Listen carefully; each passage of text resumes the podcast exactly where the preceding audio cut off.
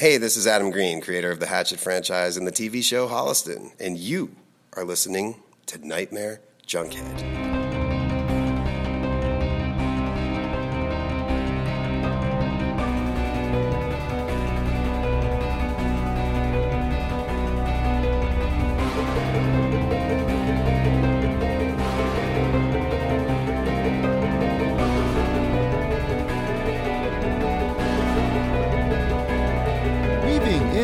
Your consciousness like a bad dream you can't wake from, this is the Nightmare Junkhead Podcast. We're a podcast that understands the allure of seeing meatballs multiple times in the theater. My name is Greg D. I'm Genius McGee. And on today's episode, we're feasting on the leftovers of our doomsday prepping as we delve into the mouth of March Madness and travel back 20 years to talk the horror classics from our 2001 bracket. And whether or not you've been into space, you can listen into our show. Simply search for Nightmare Junkhead wherever podcasts are played. Hit subscribe, and when we drop our latest episode, it will download directly to your listening device of choice. All up in your Odyssey hole. And of course, you can find us out on social media. Uh, we're on Twitter at Nightmare Junk and on Facebook at Nightmare Junkhead. And of course, it is on the Book of Face where we have an events tab, which again leads to. Shenanigans and cyber shenanigans. And as this episode is hitting you on Monday, March 15th, ideally, whatever shenanigans we have going on that week, There'll be some fun ones. there will be some fun ones. Now, of course, we are recording these way in advance, so we Uh-huh. don't know exactly what the shenanigans are. But shenanigans shall be abound. And of course, you will find our bracket. And Mm-hmm. if you don't have the brackets, How you gonna play along? we want to make sure you are playing along. Yes, yes, definitely. Fill out those brackets, send them back to us on the social media, and just we want to see where what you think, what upsets you, all that good stuff. But Yeah, make sure you show your work. Absolutely. well, that's the that's what brings about the madness throughout the month Mm-hmm. because what whatever day it could be, our choices would probably be different. Absolutely. Absolutely. I'm sure we've had some upsets already. I'm sure of it. 20 years in at this point through 1981, 1991, now in the year 2000, And one. we survived Y2K. Uh huh. And not only was it a new millennium, but we are looking forward to new horror films.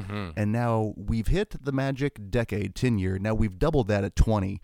And what's great with a lot of the movies that we're talking here in 2001 mm-hmm. is a lot of these were theatrical experiences for my first time viewing, Yeah, same here. Like the majority of them. which is wonderful. Fucking dope. Which, but, also gonna skew the head and the heart but because a lot of them, especially what I'm like in this one, especially, I'm like really like, man, I remember this theater experience, but I remember this one too. So Well, and if you think back, technically 20 years ago in 2001, at that point, I was 22 years old. uh huh. I was just a, a year after becoming a man and technically being able to do what you do at 21, and that is going out and about. I was still very much an introvert, and I was still very much just a person that would look forward to going out to the theaters. Yeah. And that's what I did. Do you recall back in 2001, I was probably drunk.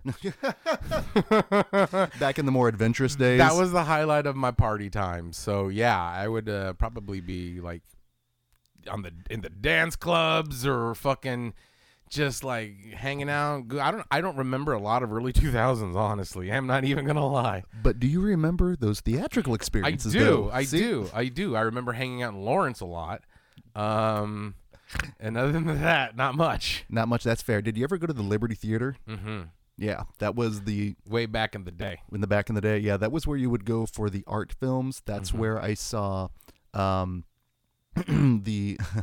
it was probably one of the most uncomfortable viewing experience I've had. But the movie The Dreamers with Eva Green, and it's it's a wonderful film about the the student Paris this the Paris student riots in the late '60s. Uh-huh. But it's also a very sexual movie. So it would have it would have been worked perfectly back in the month of January. I, I like the way they think. Exactly. Back when we were getting weird then. Mm-hmm. But um, I was also getting a chance to see all these movies back in the day, which was fantastic. Now, that being said, we've got eight films from 2001. We mm-hmm. whittled it down. We've got four different matchups here, and it's going to be tough because we were talking off mic.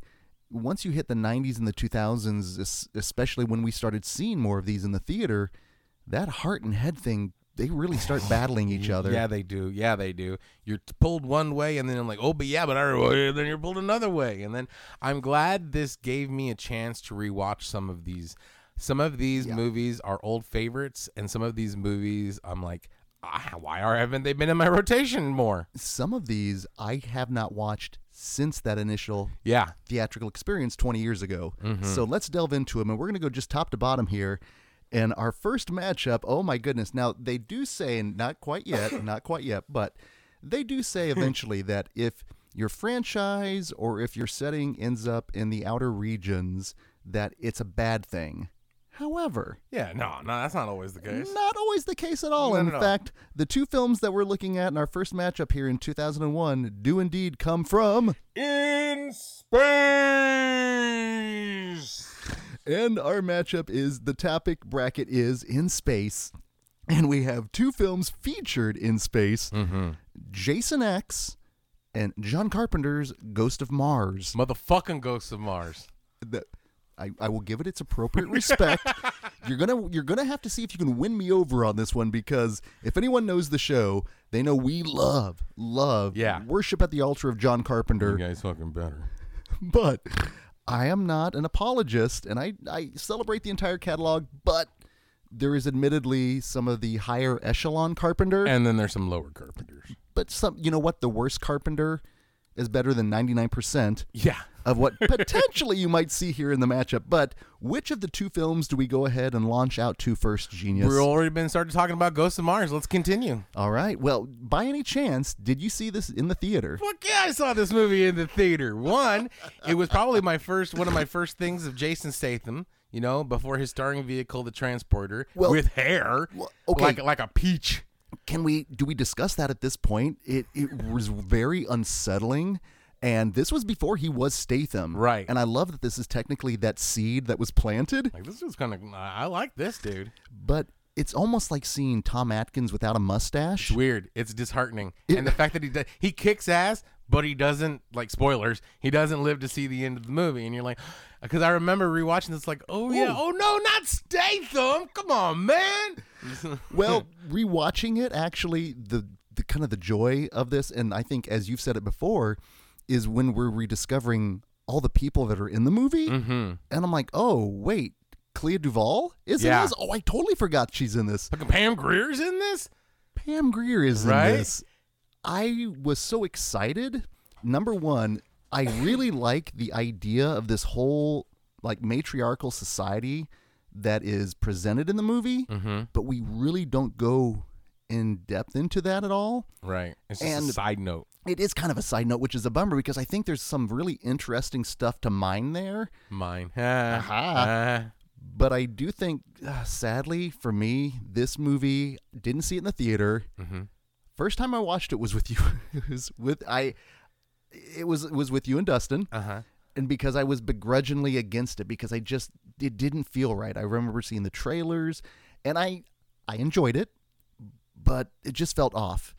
And rewatching it again, it felt like a Carpenter mixtape, Mm-hmm. but not directed by a Carpenter. It felt like Carpenter doing Carpenter Yeah.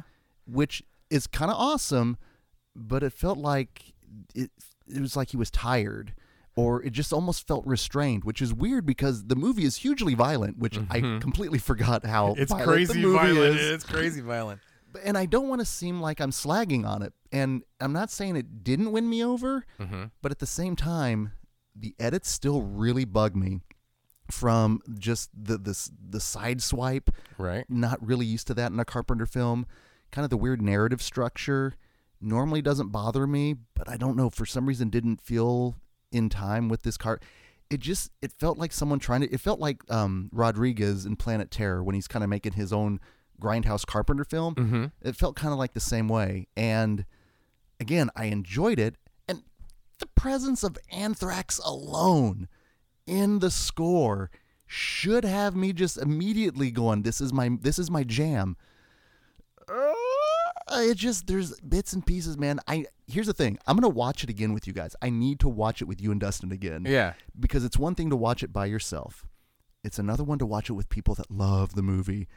Give it some love, genius. So allow me to retort, sir. Um, You have been sitting so quiet and patient, man. I am so impressed. You, my friend, are patient.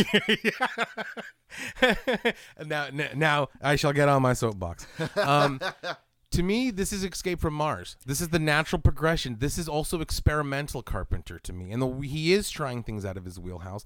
And while yes, I will agree with you, there is one thing in this uh, subsequential viewing where I was like, he did this too much, and I don't like it. Him doing it is when he did that weird like Matrix time jump. Mm-hmm. I liked the I liked the um structure of the story. The fact that it's in flashbacks and all that. I liked a lot of the ideas and it's fucking cool and it's fucking violent.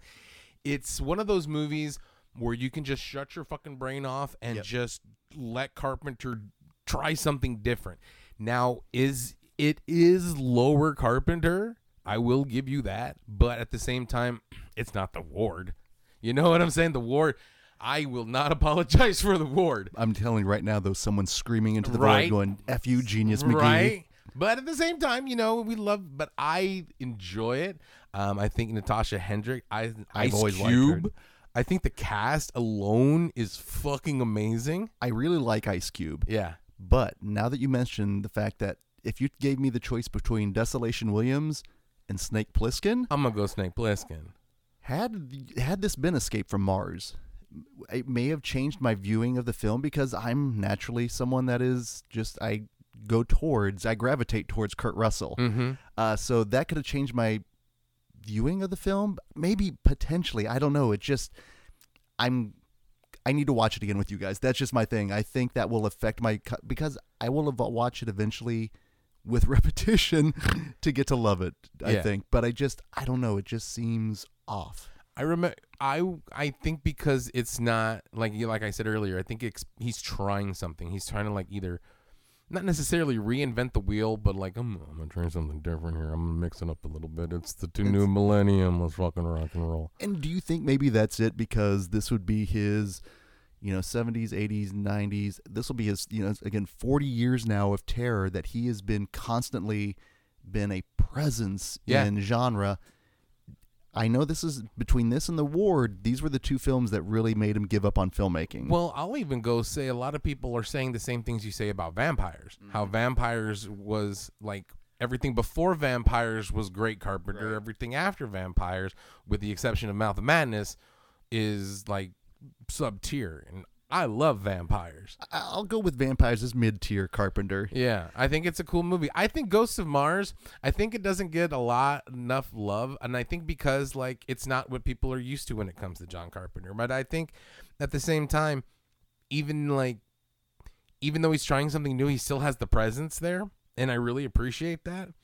And I like this story. I understand. I do want to see more of this matriarchal society and some of the things that it sets up, but at the same time, I would like to see it get decimated by these this presence because it also can be like you're reaping what you're sowing. The taking of like indigenous lands mm-hmm. and shit. Even though something lies dormant, they're fighting for their freedom. So it's hard to look at them as bad guys when they're kind of their own good guys and vice versa and all that stuff. It's another take on Manifest Destiny. It is. I like it. and I liked it, and and I and I still do. It's motherfucking Ghost of Mars. There's something there's something inherently primal about it to me. There's something that like I don't know. It it, it gets me going. You know. I think it's because like it has like the the weird sci-fi aspect of it. It's got the the um, creepy horror, almost um, Event Horizon. not, Um, There's a little little bit, bit of that going on yeah. with the, the metal the metal fetishists Yes. and shit running around and then with the practical effects that they have of them like ripping themselves open and the and the, The effects work really is top good. notch. it's almost like assault on district mars 13 too so it's kind of a it's one of those greatest hits tapes that's like the second greatest hits you know when the first one's got all of the prime cut ones but then the second one it's still a good greatest hits. It's use your illusion too. No that's a bad example because that's a good album. But like, well, no, it's the fact that like you know we've been doing Carpenter Fest through Screenland a number of years. and i've been championing ghosts of mars to show up at some point. You know what? This might be the year it happens because we're out of other john carpenter movies. Well, we, we've kind of gone through the, the top and mid tier at this point, so we're going to explore the vampires, uh, the the village of the damned, the body bags again, some some gems out there, and I do think I know Ghost of Mars is going to have some fans out there. Obviously, Genius is a fan. I'm more of an appreciator of it. But uh, as we go from John Carpenter, he helped launch uh, a thousand slashers. Let's uh, head on over. We're gonna dock now over to Jason X. I fucking love this movie so goddamn much. Right here, you belong in space. I think, Genius. You love both of these films now. I like when you can take genres and mix them together. Well, and we, it should be noted uh, over on Patreon, we back in uh, August actually did a commentary for this film, and it was definitely a love fest because the one thing that if you take away from our commentary is the movie is fun. Mm-hmm. It is a lot of fun. Yeah, it is. And Ghost of Mars is more action horror than I'd say, and on the sci-fi, This is more comedy horror. very much so. The way, almost the way that um, uh, Jason lives Yeah. as a, in a horror comedy, but you throw it out in space, and that's the one thing we've been. Um, we've seen some wonderful premises and titles in the Friday the Thirteenth franchise. You just have to go to Friday the Thirteenth. Uh, Jason takes Manhattan. Mm-hmm. How long does it take him to get to Manhattan? It takes a few, but he's doing the Jason. Ladies and gentlemen, put your sub subtitles on and takes Manhattan. He laughs He laughs. throughout. He laughs. He he cracks film. wise. He cracks wise when killing. So I was I was hesitant when I see this, you know, Jason X, and I see the thing in space. Ladies and gentlemen, we from from the from the get go, within 15, 10 minutes of the movie, we are in space. Mm-hmm. This is in the title. There's no blatant false advertising. We are not having a Manhattan situation here. Nope. Nope. And it should be noted, I did see this movie in the theater, Mm-hmm. And it was my very first Friday the Thirteenth film in the theater. Wow. Yes. Nice. Yeah, and for some people it's like boo hiss, but it's just I that was for some reason a franchise I never got out to the theater for, Mm-hmm. and I had a blast in the theater rewatching it again. Um, having just recently watched Jason Farmer's, um, who actually is the writer of the movie. Uh, excuse me, Todd Farmer, his uh, version of the My Bloody Valentine Yeah. remake, which is so much different than the original. As I- Wildly different. as we mentioned in the 1981 episode there, but him coming back into the fact and the fact that this is now the second time here in the mouth of March Madness in 2021. The Jason shows up. Yes, Yeah. he is living throughout. He his the legacy is is real, Yeah. Like decade by decade by decade at this point. There's no more fucking around with And- Jason. And but and but like you said earlier in the Ghost of Mars, like whoa, it's the, Pam Grier. Whoa, it's Jason. It's Jason Statham. They were like, whoa, it's David Cronenberg. Yeah, whoa, oh. it's the girl from Andromeda. Whoa, it's the girl from Mutant X. Whoa, it's the other girl from Andromeda. Yes, it's Lexa Doig. It's Lisa Ryder. Holy shit. And like I fucking loved that in the theater. And I remember seeing in the theater. And at the time when Andromeda and when Mutant X and when all that shit was going on, I was watching those shows. So to see those sci-fi heroes in this world with Jason just fucking thrilled me. And the fact that we have one of the best kills in the entire franchise with the uh, with, with the uh, frozen liquid carbonite kill. Oh, absolutely. And then the second best kill in the franchise is then repeated in this Redo. movie. we love smoking pot and having premarital sex. That's a pieces line almost. Do you know there's an in Camp Five? There's a new waterbed. I love smoking pot and getting murdered to death on a waterbed, right? And like boom, boom, boom, boom. So great. The kills are fun. Even the ones that are not so inventive, just like your basic hack and slash, Mm-hmm. they're still a blast. Um, you have a hero with the general that can take out Jason multiple times. Yeah. Then you have the visions of Uber Jason, which I think is fucking slick. it's a pretty good design. I Because a enjoy it. lot of people are like, man, I don't know, man. But Jason, since Uber Jason is dope. It would look like a futuristic Jason would look like. Mm-hmm. It's like Jason 29, 2099, you know? Hey, very nice. It's well, it's nanobots. Yeah. Just b- blame it on blame it on nanobots. I will, I will. It's the nanobot's fault.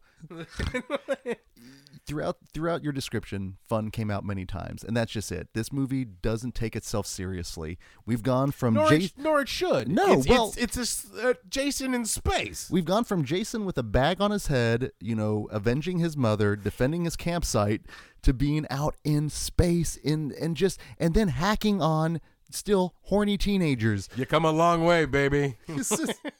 Well, you know what? He has come a long way, but both of these films in space can only go one, only one can go into the round of the Scream 16. So at this point, this is when we have our two bits of criteria here.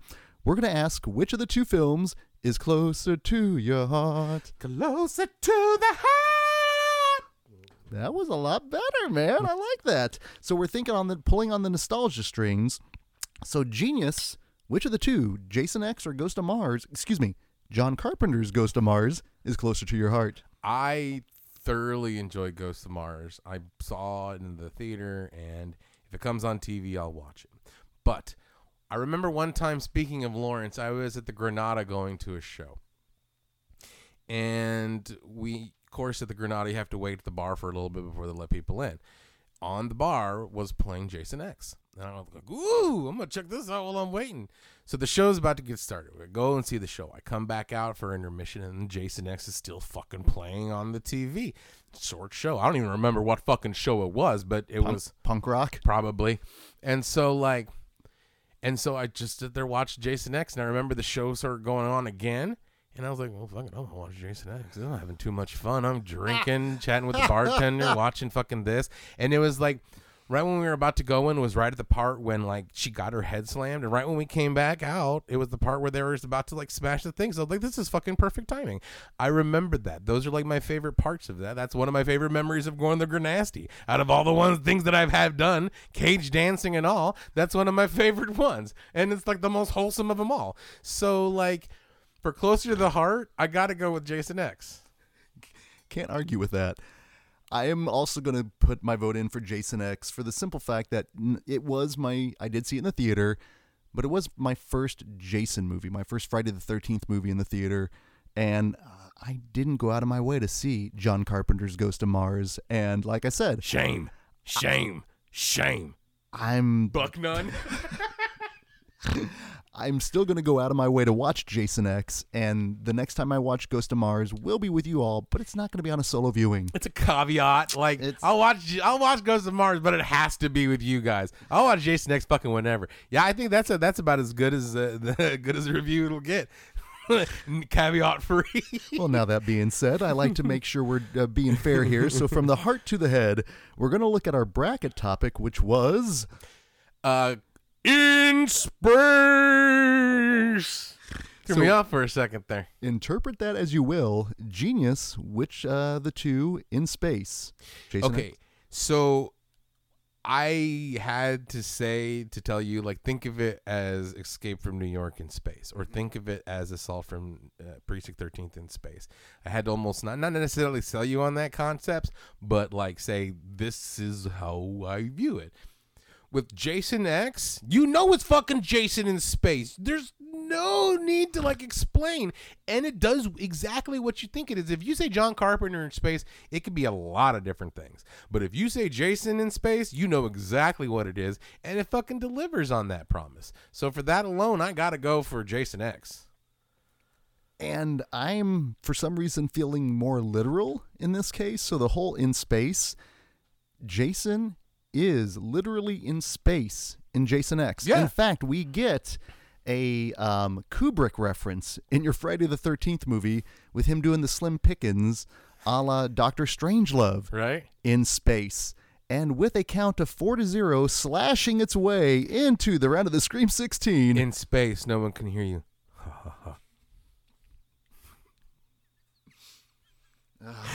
That silence, I'm not cutting that out. That's staying there. That is staying there. Now, our next bracket topic and our next pairing, man, we went from having a lot of fun. To no fun at all. Absolutely not. And that makes sense with our bracket, bracket topic because we are looking at the mentally macabre. We're looking at frailty going up against session nine. Ooh. Yeah, in yeah, we need a shower after both of these, and- Man. and, not at the ward. But which one shall we talk first? Let's do frailty. I got that joy, joy, joy, joy down in my heart. Where? Down in my heart. Where? Down in my heart. I got that joy, joy, joy, joy down in my heart. Down in my heart to stay. And I'm so happy doesn't Oh. like it, he can sit on a tack. Ow. Okay, stop, stop, stop.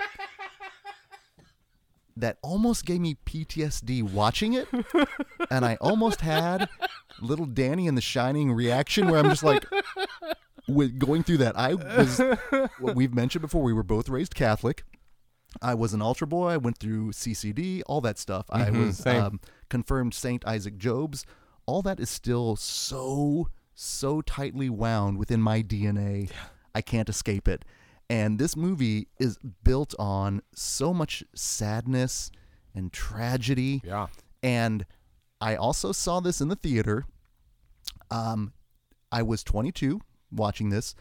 Took my little cousin to watch it, and no, I should. I'm sorry. I was 24. I was 24. Um, she was 14. She's always been 10 years younger than me. So I'm taking a 14 year old, my little 14 year old cousin, who I've taken to plenty of films. We I took her to Evil Dead for a midnight screening. watch the movie and it terrifies me you know all the catholicism all that kind of stuff but also just it's it's a t- it's a scary movie Yeah, it is. where we we go afterwards i go to the bathroom i walk outside in the the waiting the lobby and i can't find her and i'm looking around and around and i'm starting to freak out and i'm panicking and of course she was just outside very simple Right.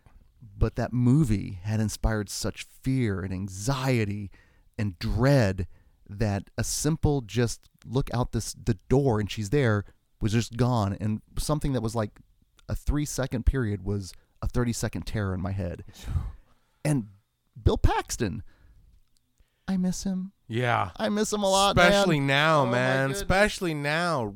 Director and Oh, like so- star. oh so by any chance did you see this one in the Oh theater? yeah. Oh yeah. I was 22 and I remember seeing this movie and first of all, that song it didn't give me like trigger. It actually made me giggle because I thought of Rod and Todd Flanders when I saw it, and so like I was like, okay, Simpsons, right? Because you know that's how my brain works. So, but then upon that, just watching it and like questioning, like, okay, this guy is fucked up and he's doing all this in the name of religion and he's passing this horrible shit down to his kids, and like I was thinking, mm, this shit happens in real life. This was a criminal minds before criminal minds. This was something like dark and twisted before it. And the end when you when when you find out one that maybe the dad was right all along.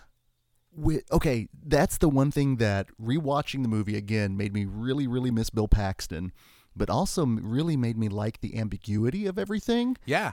because Bill Paxton has been bathed in genre. You know, he's been killed by a Terminator, an alien, um, and a predator at this point. So I wanted to maybe think maybe he was on a holy mission but it's still it's yeah it's just it doesn't it doesn't give you simple it doesn't give you good answers or simple answers No, and there's like three twists in the Yeah, movie, well- and sort of, Yeah. But, and there's no there's no answer to any of them.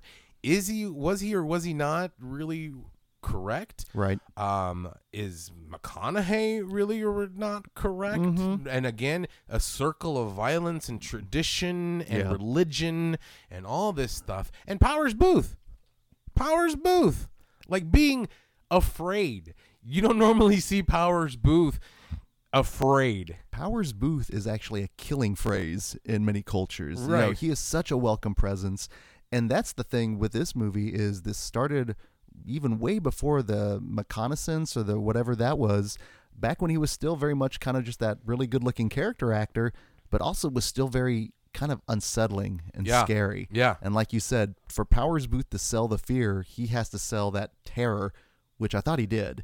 Quite well. And even Bill Paxton and just the Scary and wholesome. And- And, he's oh. doing this in the name of the Lord and for good. And he's in his eyes, he's a righteous Yes, warrior. yes. And meanwhile, he's doing these horrific shit in front of his kids uh. and making his kids do more horrific shit. That was the worst part about it. That's the thing. It wasn't just a sense of dread and terror, but a sense of like, oh God, this is terrible. What are why are you abusing these kids so? And the fact that in your mind, this shit probably happens. Not maybe not with the murder. I mean, maybe sometimes Well- with, but definitely with the indoctrination of, of your own religion onto people and children and all that stuff.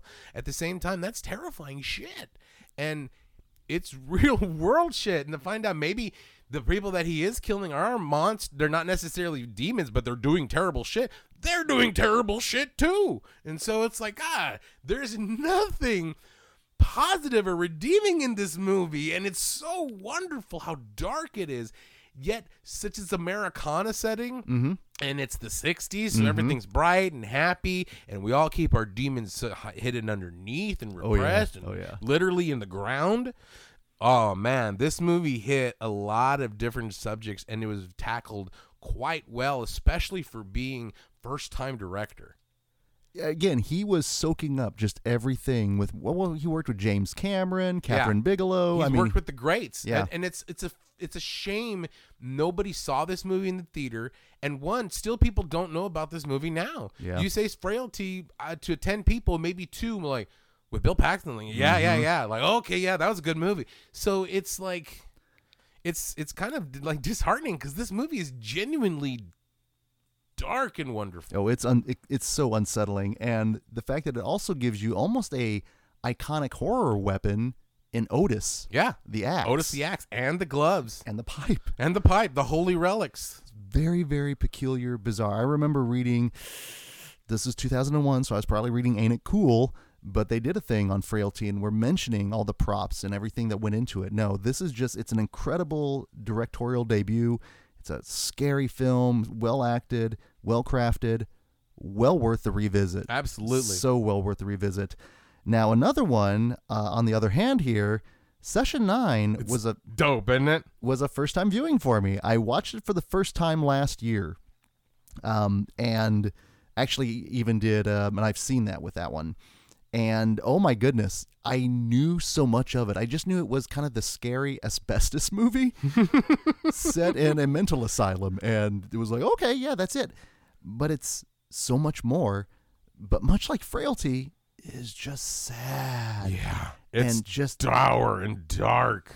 it and i i don't think i was i was anticipating it but i wasn't ready for it and then revisiting again now having watched it and knowing the twist and knowing the ending now makes you appreciate it even more uh, what was your initial uh, interaction with session 9 I remember hearing something about it on like an Ain't It Cool News. right And I believe at the time I was working at Blockbuster or some sort of I think I'm trying to remember my time. But I do remember seeing like, oh, I'm gonna check this one out. Plus, it's got David Caruso. I like David Caruso, right? see i knew not i knew of david caruso but i didn't watch what was his shows CSI Miami. okay the yeah, and yeah, and and NYPD Blue. First he was on NYPD Blue, and then he went to he went to like looks like he's gonna have to bake in the sun.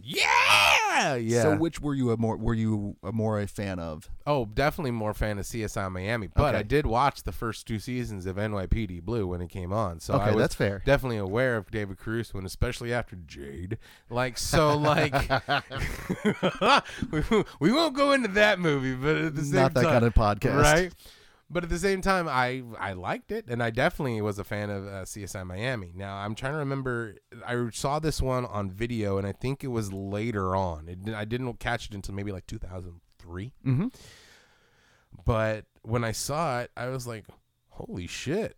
This is." It's atmospheric Yeah. and scary. And David Caruso, I said it before and I'll say it again, has one of the best utterances of fuck you. Hey, fuck you in cinema history. It made me giggle, it made me laugh, and it made me go, fuck yeah, you know? And guess what? You need that because this isn't a real fun movie. No, there's no levity at all. But No. maybe like, hey, fuck you. loved it, loved it, loved it. And you had pinpointed that for me before I'd watch. You're like, by the way, there, and I was waiting for it. And there's you know a few FUs in there, but oh yeah, I was like, oh, that's the one, that's the one. No, it it. And listen, um, you know, our man Fessenden Fessenden shows up here. Too many cooks. too many cooks, which was another little moment like that. But the idea of just this this abandoned mental health facility Terrifying. That setting was so unnerving. and then every one of the sessions and that whole idea of how in this case dual identity disorder was dealt with back in the day Mhm. and just the the progression of the tapes and then spoil and again obviously you know film celebrating 20 years here but when you realize that it's it's all these real world issues that are rooting and creating the terror technically it's just even more traumatic and just sad. Yeah. when you see the dissolution of what happens in his life at home it just it it just it hits. And i'm watching and i'm just like oh this movie is not fun and i know you rewatched it again last night after watching the Blackcoat's daughter Right. which is not a fun movie No, but it's also like a prime example of A24 movies. you know what I'm saying? Like done right. Cuz this one was like there's hardly any like boo jump scares. no, There's no. no like there's no blood and gore until like the last 5 minutes of the movie. Everything is just building atmosphere, building tension between um, the, All the workers, workers. between the time frame that going on because they need the money, between the, the workers and their own individual families because you have the whole subplot of uh, the one guy dating the other guy's ex, which has got to be hard, and working together. That's got to be rough. That's got to be rough. it's awful Then you have the subtext of this guy who trying to figure out why his wife kicked him out and what's going on with that. And when you find out what really happened, you're like, holy Oh. shit. But then when you find out what really happened, you're like, Yeah. oh, double holy shit. And you have all this stuff. Meanwhile, this guy's going obsessed with listening to these tapes and they're just getting darker And- and, darker and darker. And then who's Simon? And I'm like, holy shit. And then when Simon actually reveals himself that he's like, could possibly be some supernatural shenanigans going on more ambiguity is you're just like by but by then you're like what the fuck just happened oh i did not expect that at all. And like i said there's no gore up until the past. And there's even a little bit of that shaky cam stuff which normally turns me off but it added so much to the atmosphere. It made it feel real like you're not supposed to be there that's perfect because I was I never felt at ease throughout No. the entirety of the film. at all at all since like after the first five minutes i'm like i'm uncomfortable the first tour of the goddamn Yeah. place yeah, and you know what? I actually like it when you get to go on tours of places in movies. I don't know what it is. It's possibly because it's a trope, but it establishes the geography of everything. It establishes where the scary parts of the building are. So when you know when you're hearing the noises, don't go there, don't go there. But they have to.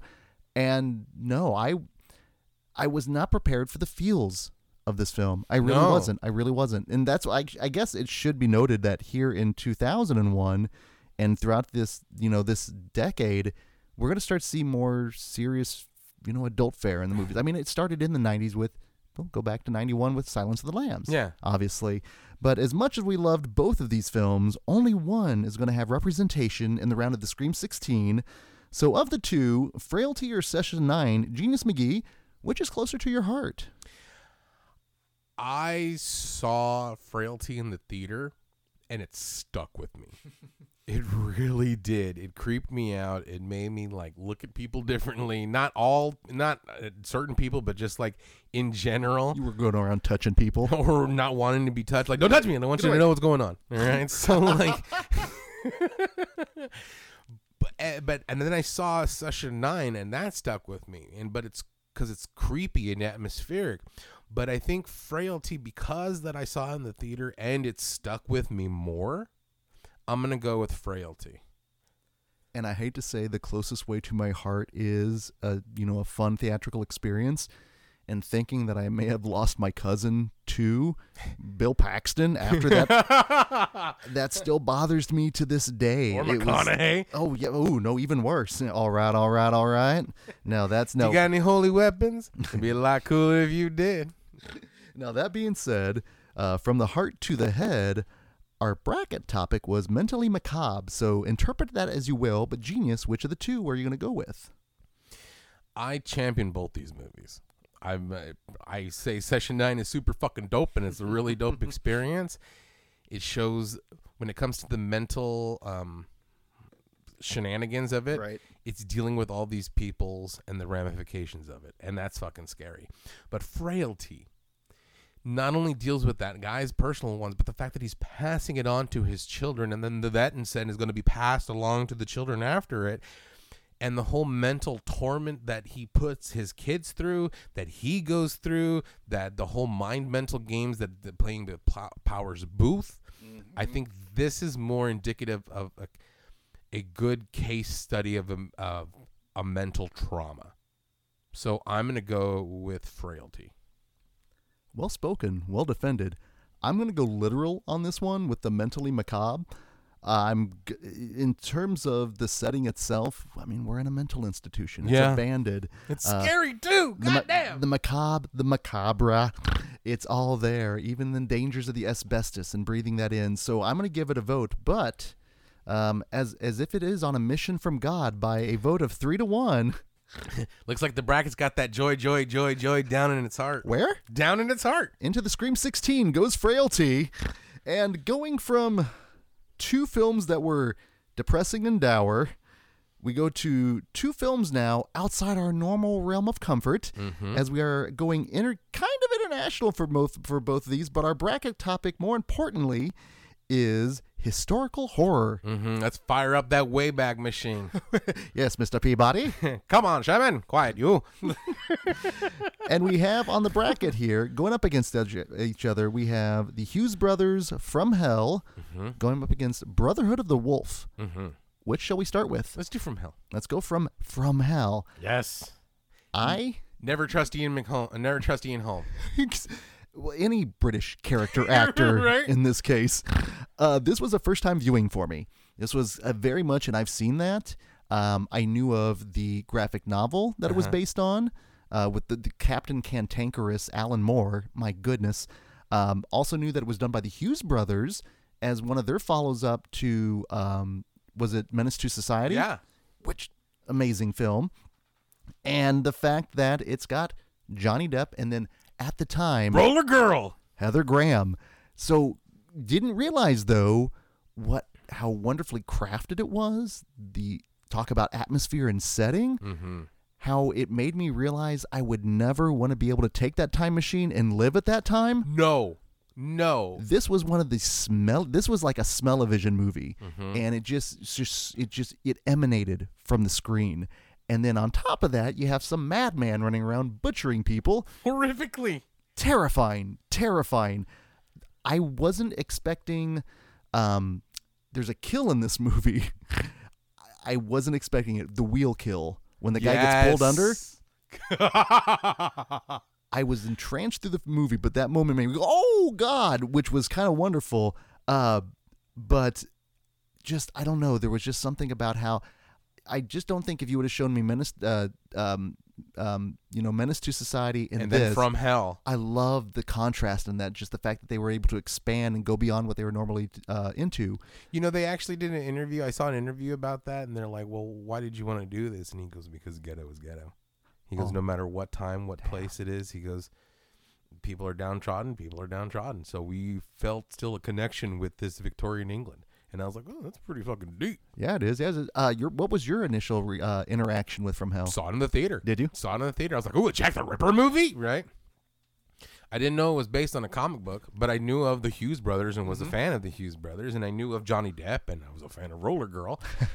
I didn't know that Hagrid was going to be in it.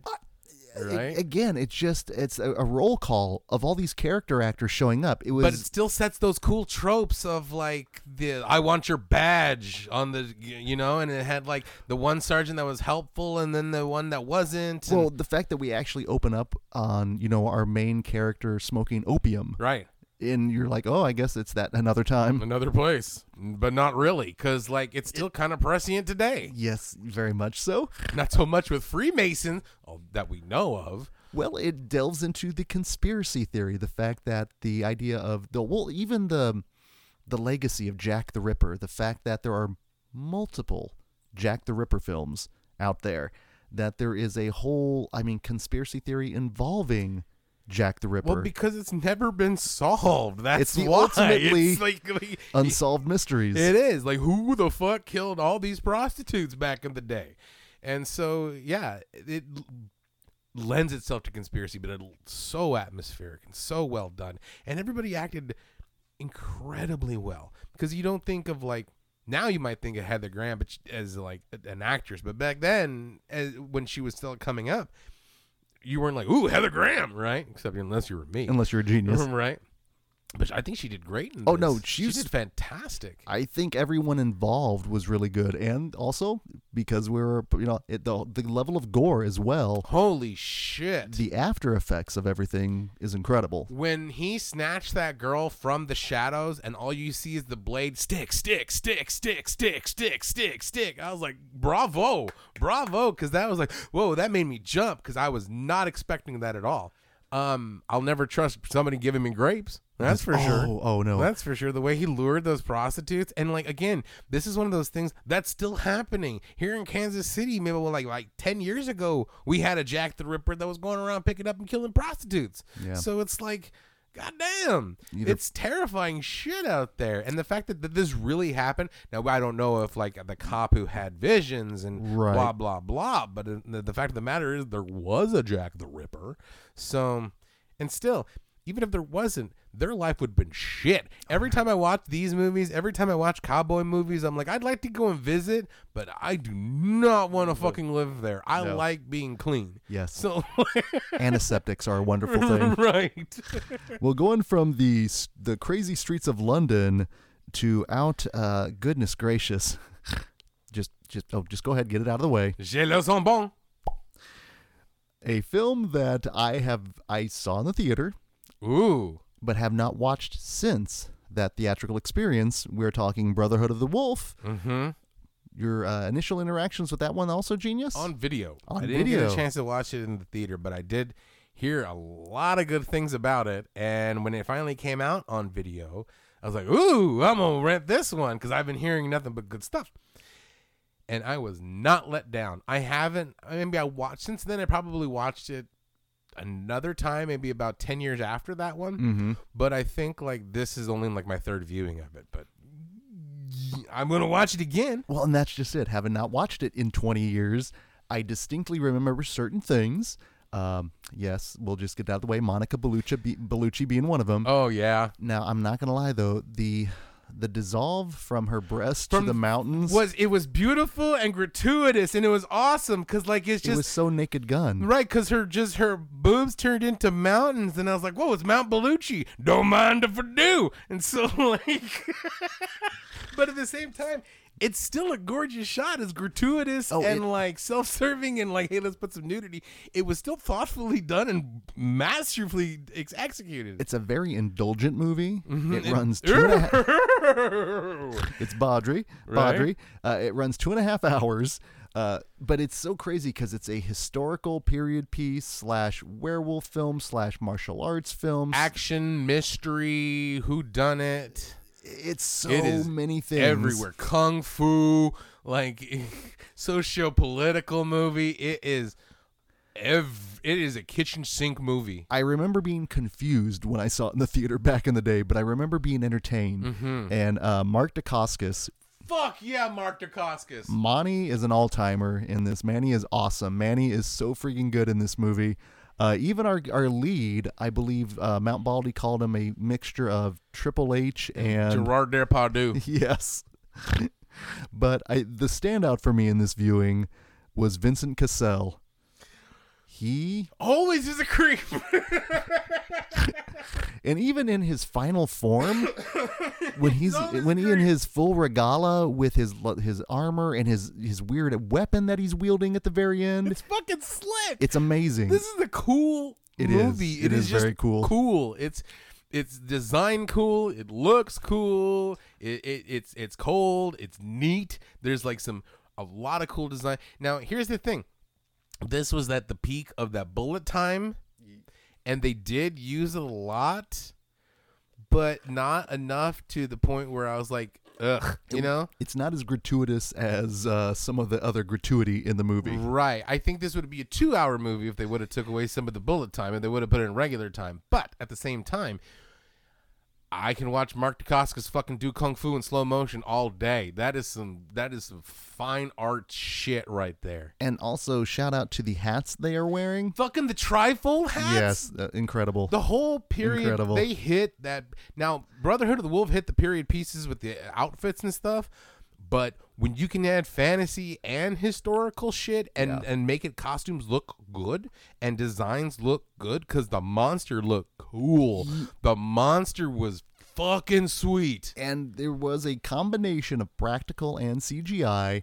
And now we'll say when you get longer extended shots of the CGI, it is a It little bit shows. more rough. Yeah, you show it, but, But when you get the flash cuts and then the up close with the practical, and then just the armor involved is amazing. The prehensile teeth. I mean, the whole design of everything and everybody, the weapons, the costume, it it the the monster, the location, the wardrobe, just everything about it was like, holy shit, this is wild. It's, it felt huge. well, and it's and it's really funny because I did see it at the Tivoli. If that Ooh- tells you ooh anything. la la. Exactly, and the Tivoli, which still does exist now here over at the uh, the Nelson Art Museum, was it was our art house theater here in Kansas City. Uh, But but I mean, I saw you know Dead Alive there, so I mean it catered to weird genre, Mm-hmm. and it was a wonderful experience. And then revisiting was fantastic as well. And as much as we loved both of these movies, only one can advance into the round of the Scream 16.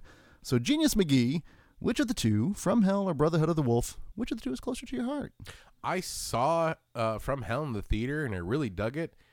But I remember loving the shit out of Brotherhood of the Wolf. I remember talking about that movie, like, dude, this movie is great. And the fact that nobody else knew about it, I mm-hmm. felt like, ooh, I'm onto this secret that nobody knows. This movie is s- sweet. People, more people should see it. So let me champion it, and like, or but at the same time, be like, you haven't seen a movie that I saw, and it's cool, you know. So like, yeah, I'm gonna go with Brotherhood of the Wolf and Closer to the Heart. And Monica Bellucci, I've seen Roller Girl, I've seen uh, Johnny Depp. You know, I've never seen Mark Dacascos. I've never seen Monica Bellucci, and I'll search everything out. Sans irreversible, they do for for for life because I'm fan. So yeah, I'm gonna go from Brotherhood of the Wolf. passionate defense as always, my friend.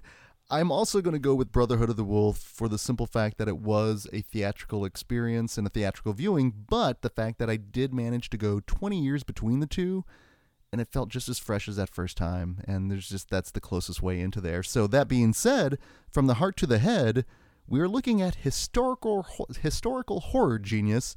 So based on that, what's got your vote? This one is hard. Mm-hmm. This one is truly, truly hard. I'm going to go from hell because Jack the Ripper was a real person. I don't know if the Beast of Boulogne or Bellon or whatever it is is real. I would like to think it is, but if this was like you know what's a better uh, if I'm thinking of what's a better like cool representation of something that's like the mix of historical and phantasmagoric, I'm gonna go with Brotherhood of the Wolf because I think the costume designs are better.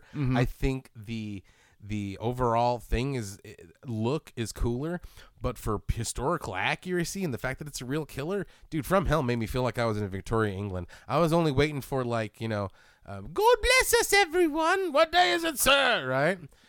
Cockles, cockles. You know. So like, I'm gonna go with From Hell. totally makes sense. This is a tough one for me. Um, now, I remember when I went in back in 2001, I was actually somewhat well read, and knowing a lot of the historical context of what was going on with Brotherhood of the Wolf, with it was like the Reformation, the Counter Reformation, the Terror, all those things were legit and again occurred. But then you throw on this weird beast on top of that, makes it more memorable.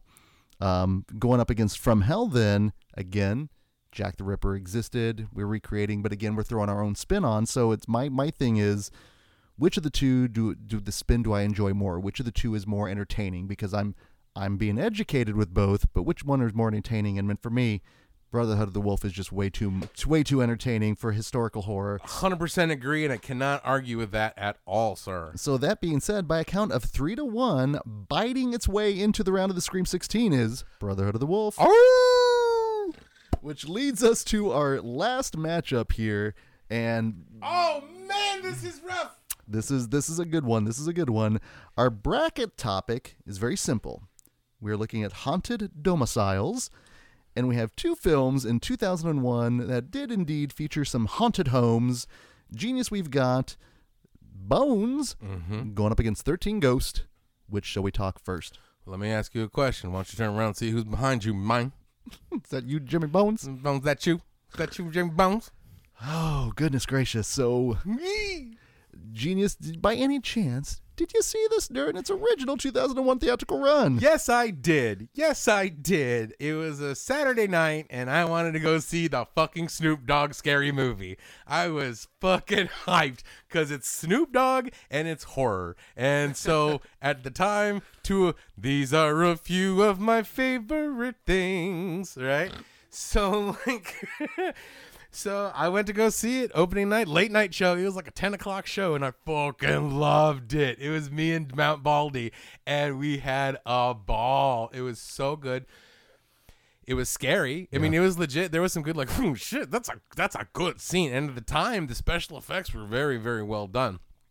Um, and then just the story of it, and the fact that like, Mm, why don't you turn around? So he's behind you. Mind the fact that it's funny. It's legit good. So yeah, no, I thoroughly remember seeing that movie. So, I also saw it in the theater last year during a Terror Tuesday screening, which I knew of the movie. I knew it as that Snoop Dogg scary film. But it's so much more than that. This was the anti pieces. This is not what I thought it was. I didn't realize there was so much of a doorway to hell, of elements of Dr. Caligari, of the Tony Gardner effect work in Yeah. this movie with that that body of walls. That was slick. It is incredible. That was so ooey and gooey. I wasn't prepared for that stuff at all. The fact that uh, Jimmy Bones himself, in more demonic form, we just get a little bit. We get to spend that time in the 70s with him and Pam Grier Pam Grier. showing up again here in 2001, making a name for herself in 2001. Mm-hmm. Um, we get old. It's like you know, old Pam Grier and young Pam Grier. Uh, I was just absolutely shocked at how much fun I had with this film that first time, Mm-hmm. and the fact that I bought it on Blu-ray. That the Scream Factory that they put it out, I immediately picked that one up because it's also an Ernest Dickerson film, who we are very familiar with because he was the um, his film Demon Knight was part of our very first Nerdoween. Oh, and Demon Knight is fucking slick. And Katharine Isabelle. Yes. Oh, yeah. Going all the way back there. Uh, oh, of course, Katharine Isabelle. Uh, but the fact that he's also the man that shot all of Spike Lee's work. You know, I mean, this is the man that shot Do the Right Thing. It's and the fact that he then is also responsible for Jimmy Bones is in freaking credible. Yeah. I challenge anyone out there to watch this and just because it's not what I thought it was. I thought it was.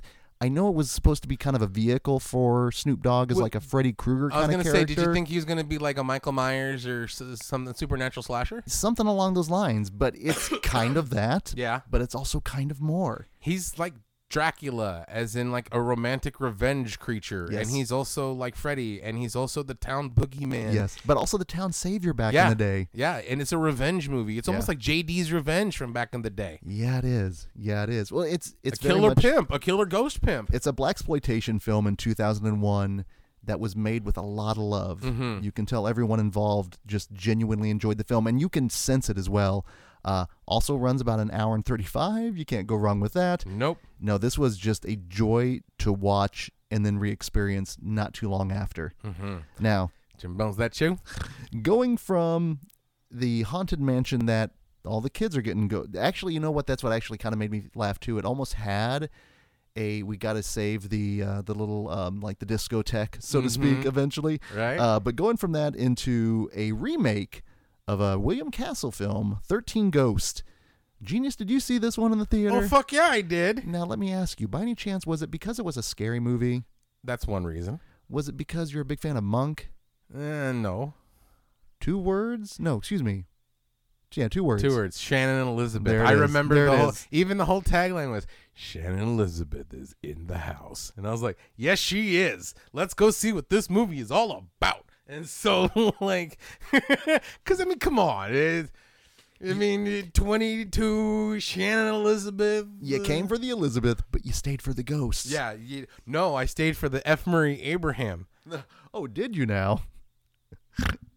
no, yeah, this movie was, it was I was like, fuck yeah, it's Shannon Elizabeth. And whoa, it's Salieri. It well, and that's what was really great with this viewing is the fact that I forgot the fact that friggin' Oh, here we go. Inside the Actors Studio. Tonight it's F. Mary. God damn it. The, the buffering never helps, does it? That's okay. It's, What do in post? it's a buried bit. no. Uh, the fact that you've got F. Murray Abraham showing up in this movie And Matthew Lillard. and Matt and Matthew Lillard, I actually saw this in the theater Mm-hmm. last year as well as part of Terror Tuesday. I missed out on this one. This one just it was during that around that time when you got the House on Haunted Hill, when House you got of the, Wax. And then we got, yeah. all those remakes around that time. I just it just I wasn't interested in it. You had hyped it up quite a bit. Seeing it on the big screen made such a difference because that is a movie that is loud. yeah.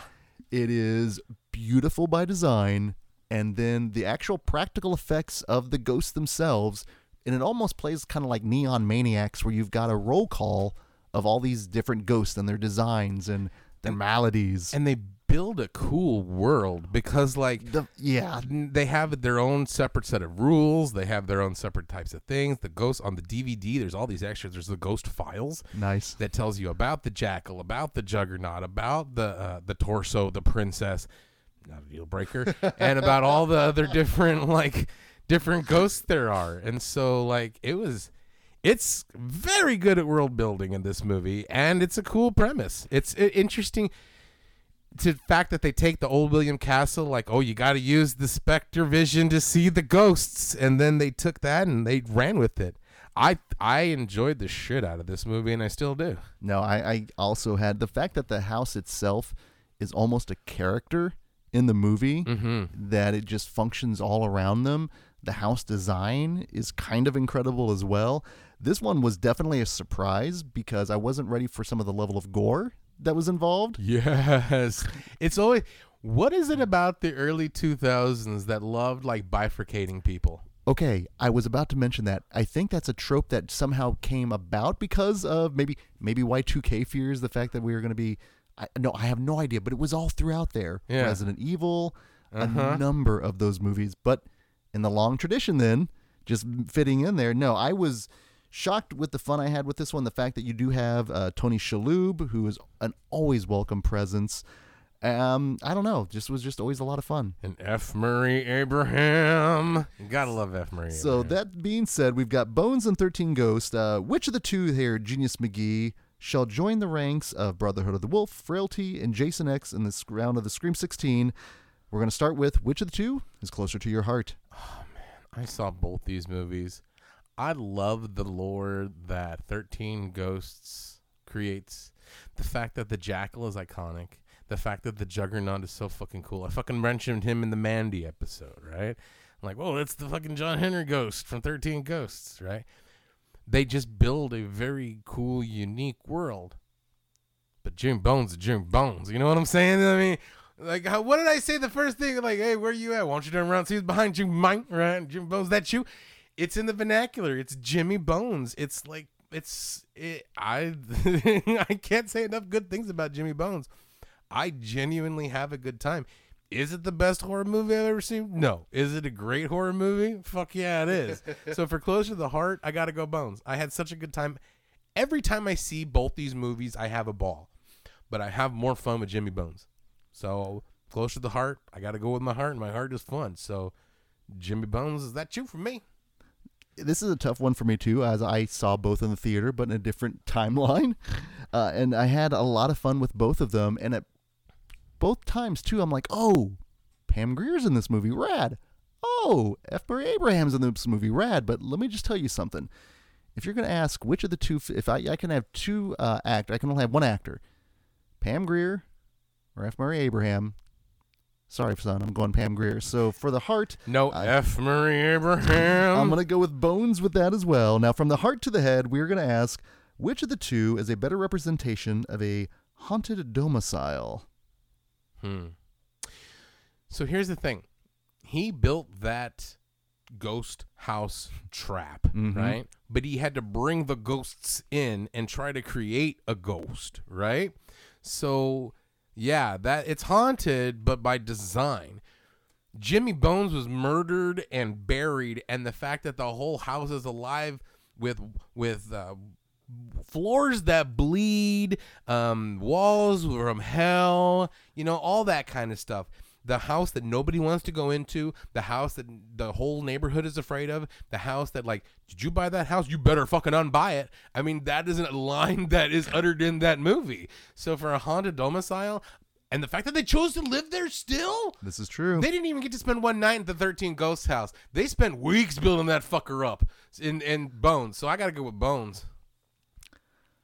I'm not going to lie. I was going to say 13 Ghosts because the fact that the house itself is a character, but it's by design meant to contain ghosts. It's not necessarily meant they weren't they weren't fostered there. You're right. Oh, that's such a difference. You're right. You know what?